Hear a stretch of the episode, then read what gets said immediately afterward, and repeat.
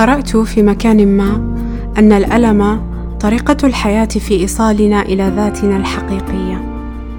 هنا في بصيرة أنا نوف نبيل. ما معنى أن يبدأ المرء من جديد؟ من منا لم تسرقه أحلام اليقظة من داخل إحباطاته وصراعاته لبدايات جديدة مع أن تلمع في مخيلته حتى يصبح قلبه منشرحا. كابتسامة شيء غريب متعلق بشعور الإنسان بأحقيته في الحصول على ذلك. وكأن العالم مدين له ببدايات جديدة وفرص أخرى خالية من الأخطاء وذاكرة فارغة ونكران لكل تجربته. وكأن الحياة ستصبح أكثر طواعية إذا ما دخلناها مجددا بجهزية أكبر هذه المرة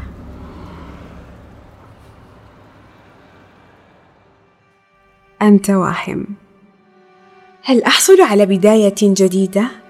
هل يمكنني أن أرمي كل ما أعرف وكل ما لا أعرف؟ أن أترك تجاربي وكأنني لم أكن يوما جزءا منها أن أتنصل مما كنته لأكون. أرى أنك غرقت ثانية في الوهم ولا ألومك على ذلك فالوهم جميل.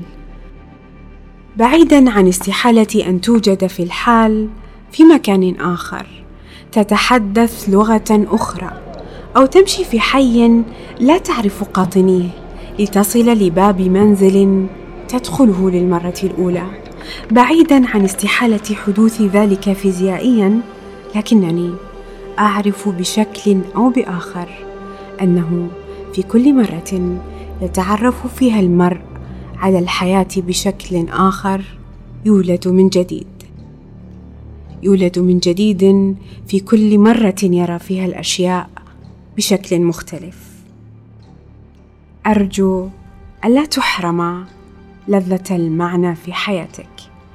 أن تجعل لمعاناتك قيمة. أن تحتفي بالنور الذي تلقيه تلك الأخطاء عليك الآن. البدايات الجديدة تحدث في عقلك. بإمكان أحدهم حسم حقائبه ودفع ثمن تذكرة بلا رجعة لوجهة ما ومن لا يريد ذلك بإمكانه أن لا يعود ابدا بإمكانه التنكر والاندماج في مجتمعات أخرى بإمكانه تقمص آلاف الشخصيات بإمكانه أن يكون قادرا على الهرب الرحيل سمها ما شئت ولكنها ليست بداية جديدة وهو يحمل الأفكار ذاتها والمخاوف ذاتها. مجحف في حق هذا الكون الواسع الذي يكبرك بعدد لا معلوم من السنين. يكبرك جدا جدا. ألا تعيد اكتشافه مجحف أكثر؟ ألا تعيد اكتشافك من خلاله مرات ومرات؟ فلتبدأ الآن.